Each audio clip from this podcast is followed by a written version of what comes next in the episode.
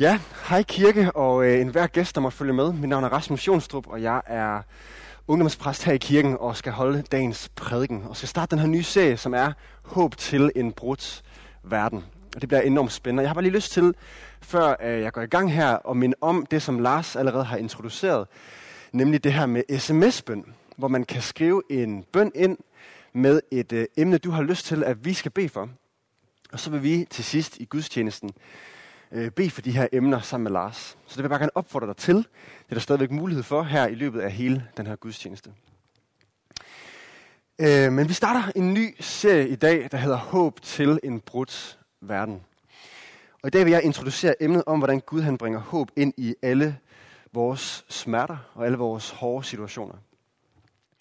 Øh, og fra næste uge af, så bliver vi mere konkrete. Næste uge, der skal Lars prædike om stress og Guds håb ind i det.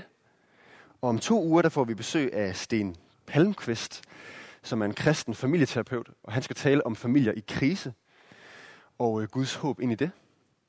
Om tre uger, der prædiker Lars om ensomhed, og igen Guds håb ind i det. Om fire uger prædiker Lars på samme måde om skam. Og så om fem uger, der afslutter jeg serien om træthed og Guds håb ind i det. Så det er altså stress, familiekriser, ensomhed, skam og træthed. Men har kristendommen virkelig noget at sige ind i sådan nogle emner? Er der virkelig håb til sådan nogle specifikke situationer? Ja, det tror vi på, der er. Og det vil jeg gerne prøve at præsentere overordnet for os i dag, det her håb. Det er nemlig sådan, at Gud han har det med at vende alt på hovedet i det, der er hans øh, domæne, det vi kalder Guds rige, hans kongedømme, det er fuldstændig omvendt end alt, hvad vi kan øh, være vant til. Og Gud, han kan gøre det onde til noget godt. Han kan bruge smerten til noget godt i vores liv. Og det er det, vi skal se på i dag. Og øh, før jeg lige går helt i gang med det, så øh, lad mig lige spørge dig om tandlægen. Hvordan har du det egentlig med at gå til tandlægen? Jeg ved, at rigtig mange af os synes, at det kan være sådan lidt stramt. Og øh, det er ikke det fedeste i verden at gå til tandlægen, fordi at det kan gøre ondt, når der er en, der øh, piller og roder ned i ens tænder. Øh, man kan komme til at bløde lidt ud af tandkødet. Og øh, oveni at det er meget ubehageligt at være der, særligt hvis man skal have nogle store operationer, så kan det være virkelig voldsomt. Oven i det, så er det også bare dyrt at gå til tandlægen. Så øh, derfor er der måske mange af os, der tænker, at alle de der minuser ved at gå til tandlægen, det er ikke altid det fedeste. Øh, og jeg ved, at det kan få nogle af os til at overveje ikke at gå til tandlægen. Jeg havde i hvert fald en ven, som øh, ikke havde været til tandlægen i omkring fem år. Sådan husker jeg det i hvert fald. Og øh, det var fordi, at han ikke syntes, at det var det fedeste i verden at gå til tandlægen. Men ja, jeg tror måske også, altså i, den, i de her fem år, der sparede han også nogle penge, kan man sige. Han sparede de penge, øh, han ellers skulle have brugt, hvis han var gået til tandlægen. Men så fik han ondt i sine tænder, og han var nødt til at gå til tandlægen. Og øh, hvad sker der så?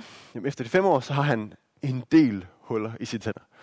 Og han skal fikses, og øh, det ender med at koste ham en del. Jeg husker det som 15.000 kroner.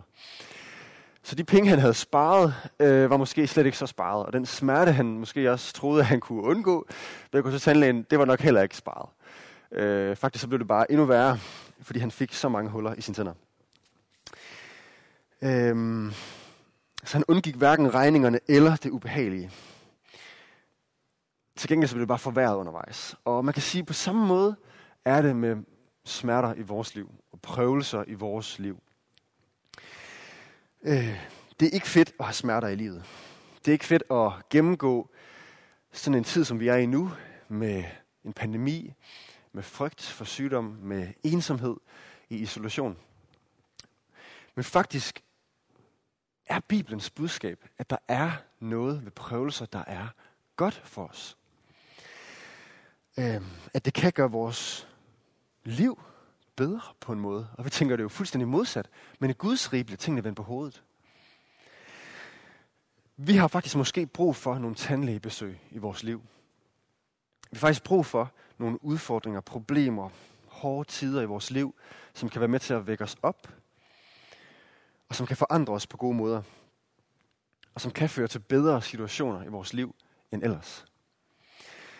Og måske synes du, at det her det lyder lige lovligt frisk, at jeg står og siger sådan noget her. Øh, at jeg kan øh, finde på at sige, at sådan en smerte kan bringe til noget godt.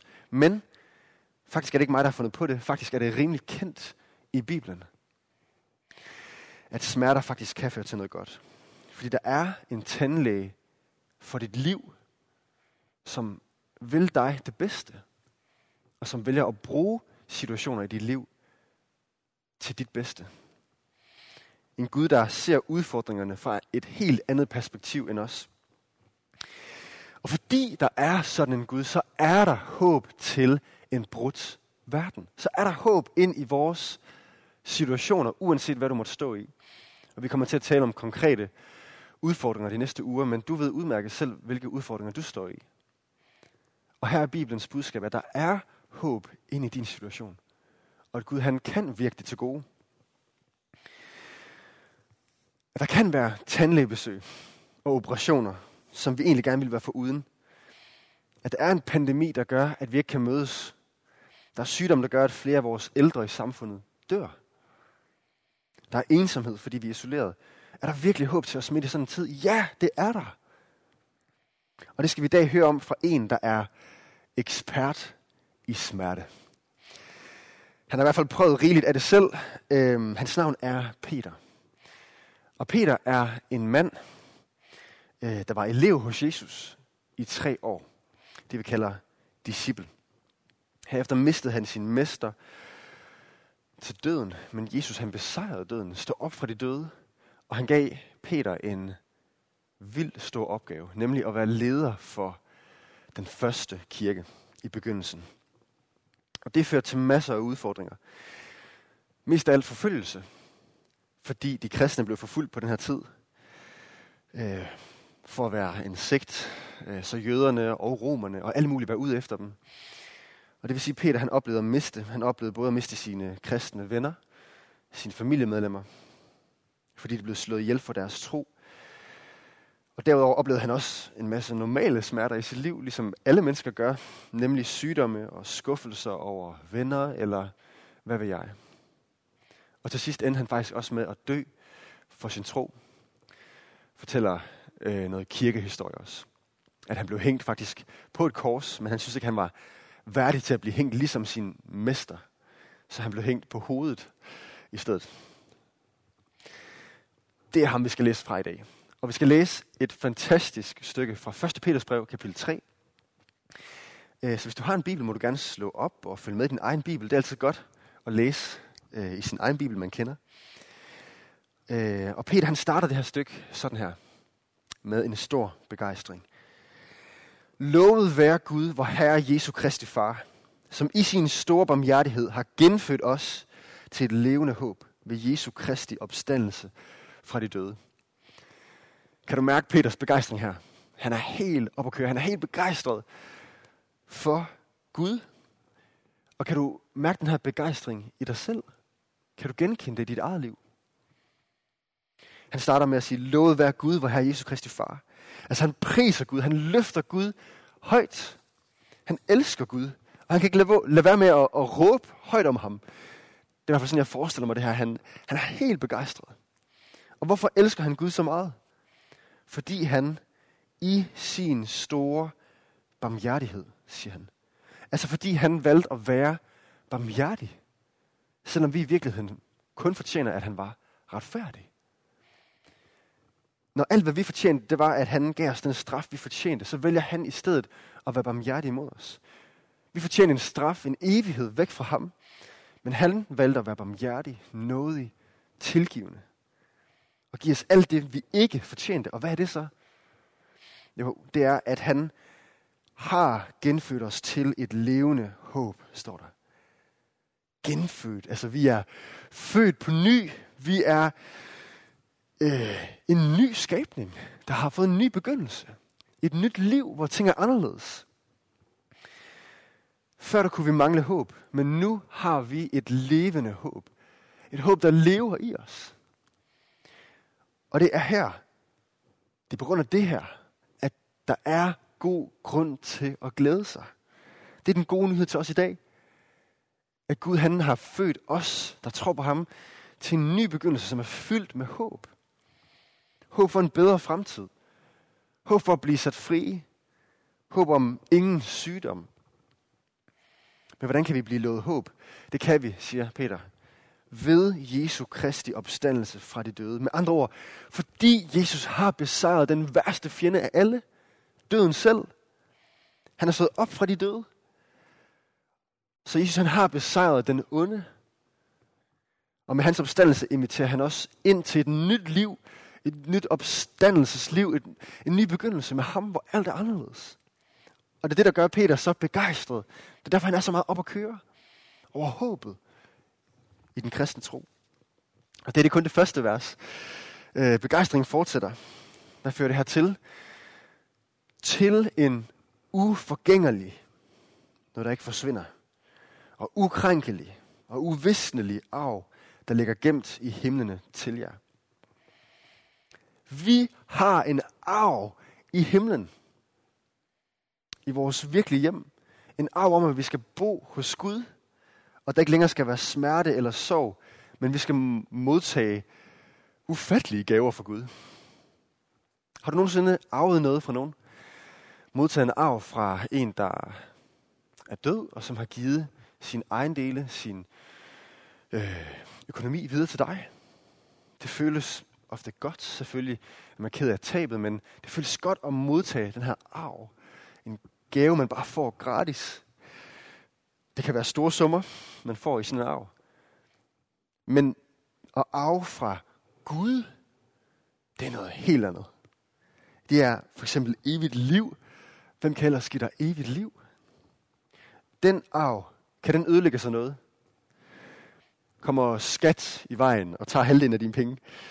Nej, det er en uforgængelig og ukrænkelig og uvisnelig arv. Han understreger det med tre ord her, Peter. Det, der er ikke nogen, der kan fjerne den her arv fra dig. Det her håb, du har om den fremtid, der kommer. Så fjenderne kan bare komme an. Ingen kan fjerne vores arv. Og han fortsætter.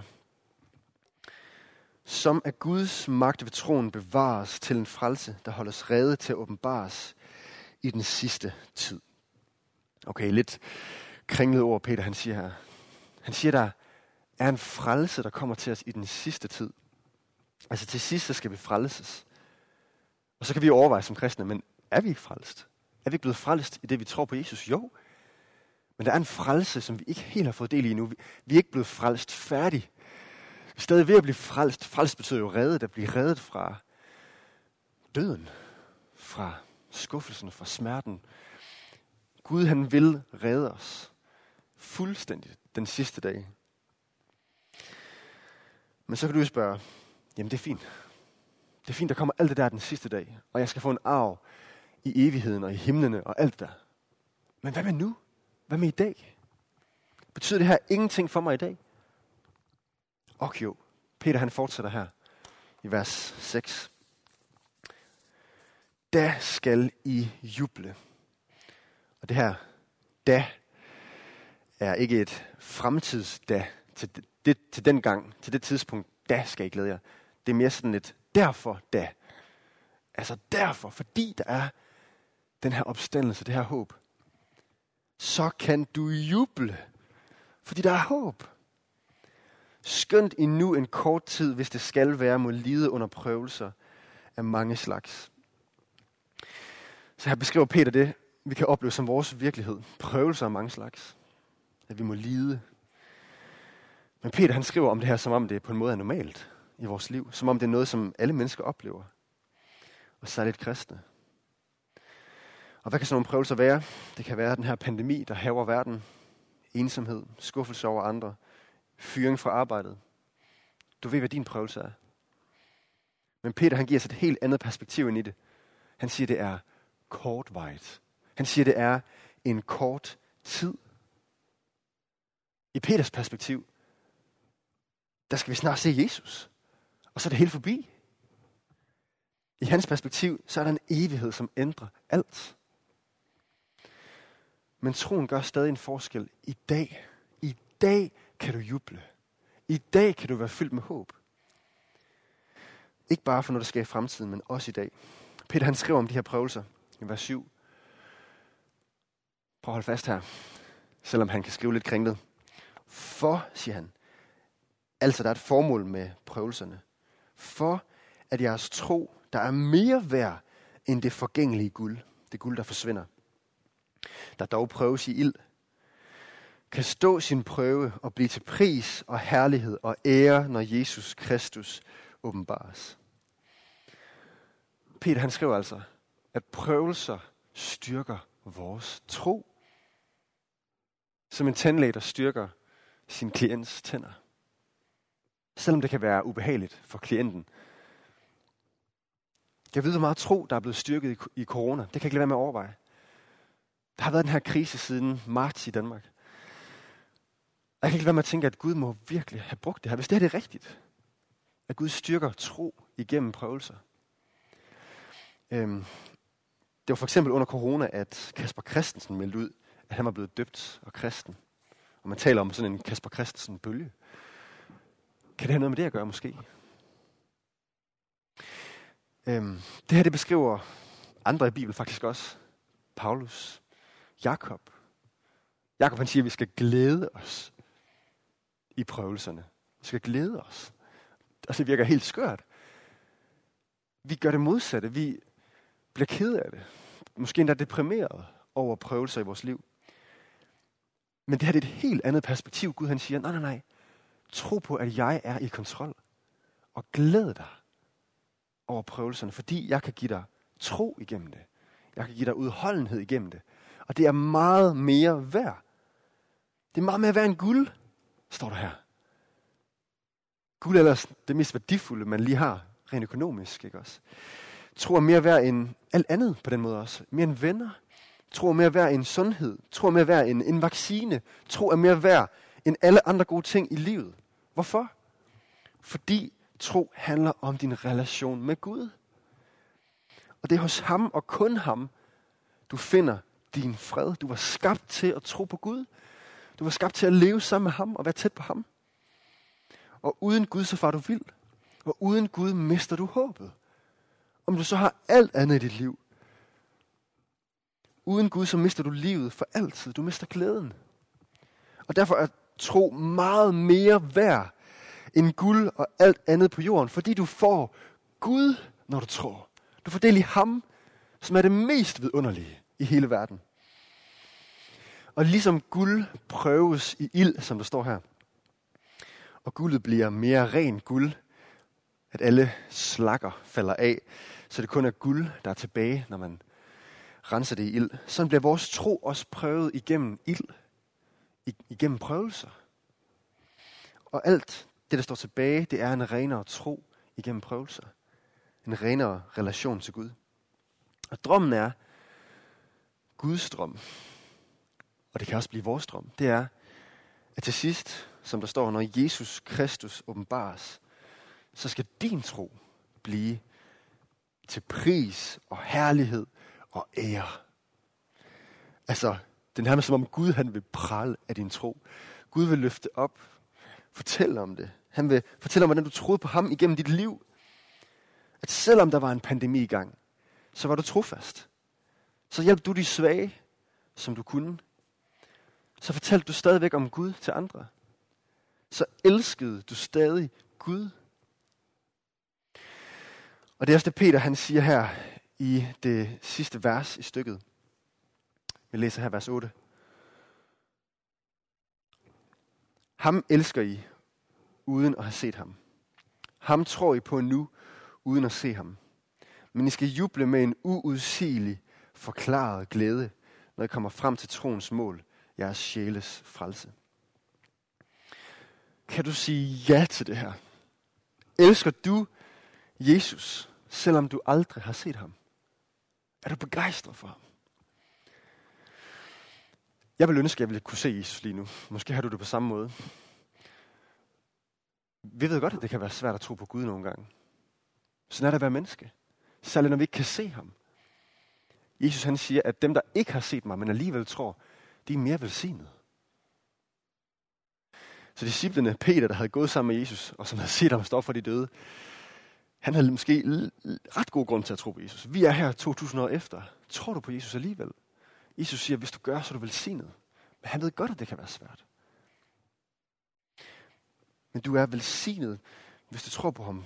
Fordi han er den, der kan give dig alt, hvad du længes efter. Og han er den, der er der hos dig. Og du har grund til at tro på ham, selvom du ikke kan se ham. Men en dag skal vi se ham. En dag skal vi få lov til at se ham ansigt til ansigt. Og der skal han tørne hver tårer vores kinder. Han skal fjerne al smerte.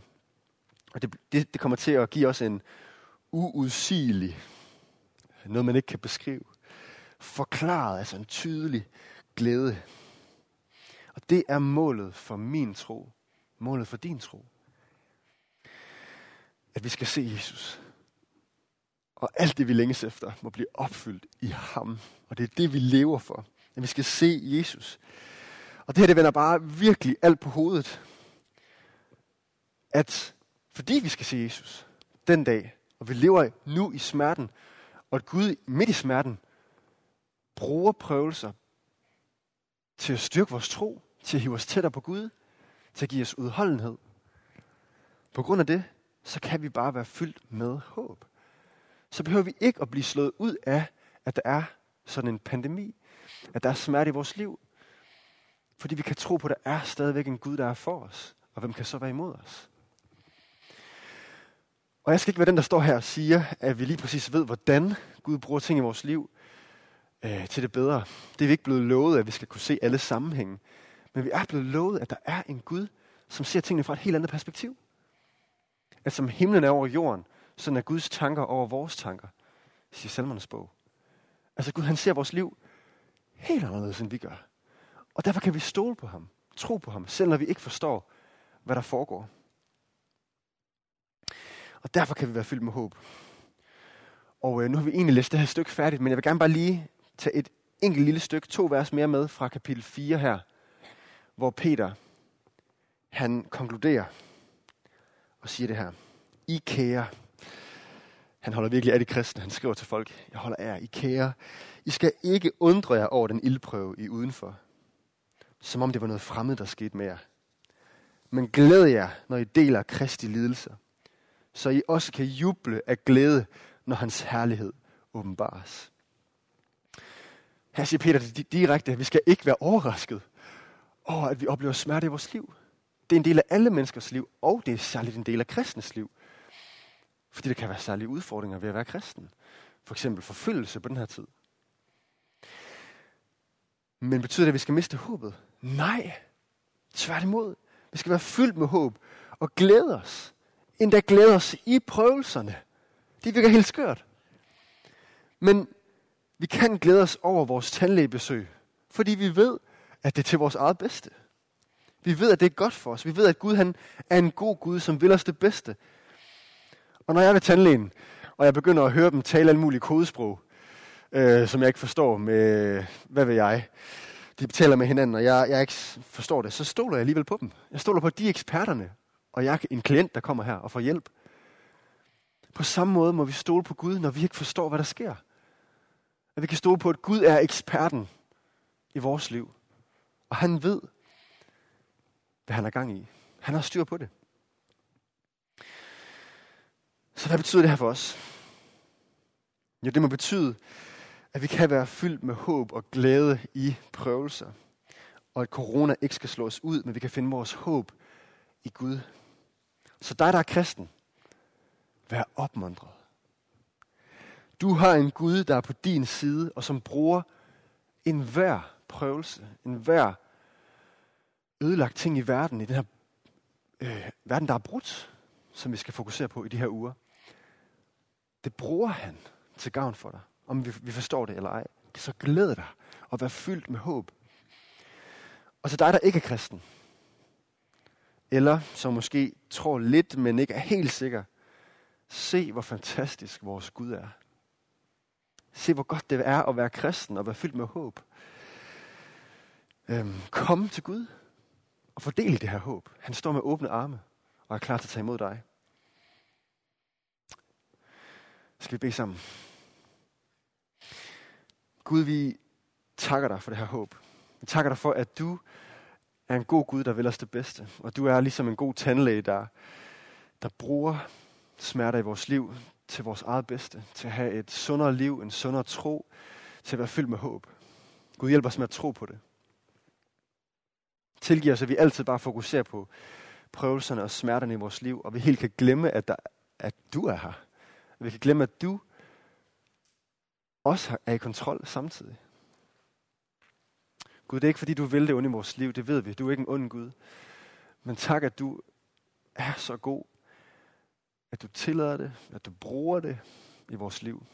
Hjælp os med at stole på dig. Hjælp os med at stole på alle de her løfter, du har givet os om, at du virker altid gode for os. At du har planer om lykke for os. Hjælp os med at tro på dig, Gud. Tak for det håb. Tak, at vi kan have håb om en vidunderlig fremtid, både i det her liv og i det kommende liv. Tak, at vi som kristne ikke bliver slået ud af corona eller af noget andet, fordi vi har dig. Det er fantastisk, Gud. Tak for dig. Tak for den Gud, du er. Vi priser dig og er begejstret, ligesom Peter er begejstret for dig. Så når vi er begejstret, vil vi love dig vil prise dig for alt, hvad du giver os, og for den, du er. Så vi vil se hen til dig, Gud, midt i alle kriser. Vi beder i dit vidunderlige navn, Jesus. Amen. Nu er det tid til, at vi skal synge noget mere sammen. Og jeg vil igen bare minde om, at øh, man kan sende de her sms-bønder. Hvis du har noget konkret, du gerne vil have, vi beder for her om lidt, så velkommen og send det ind til os, så beder vi for det om lidt. Men nu er det tid til, at vi skal synge sammen.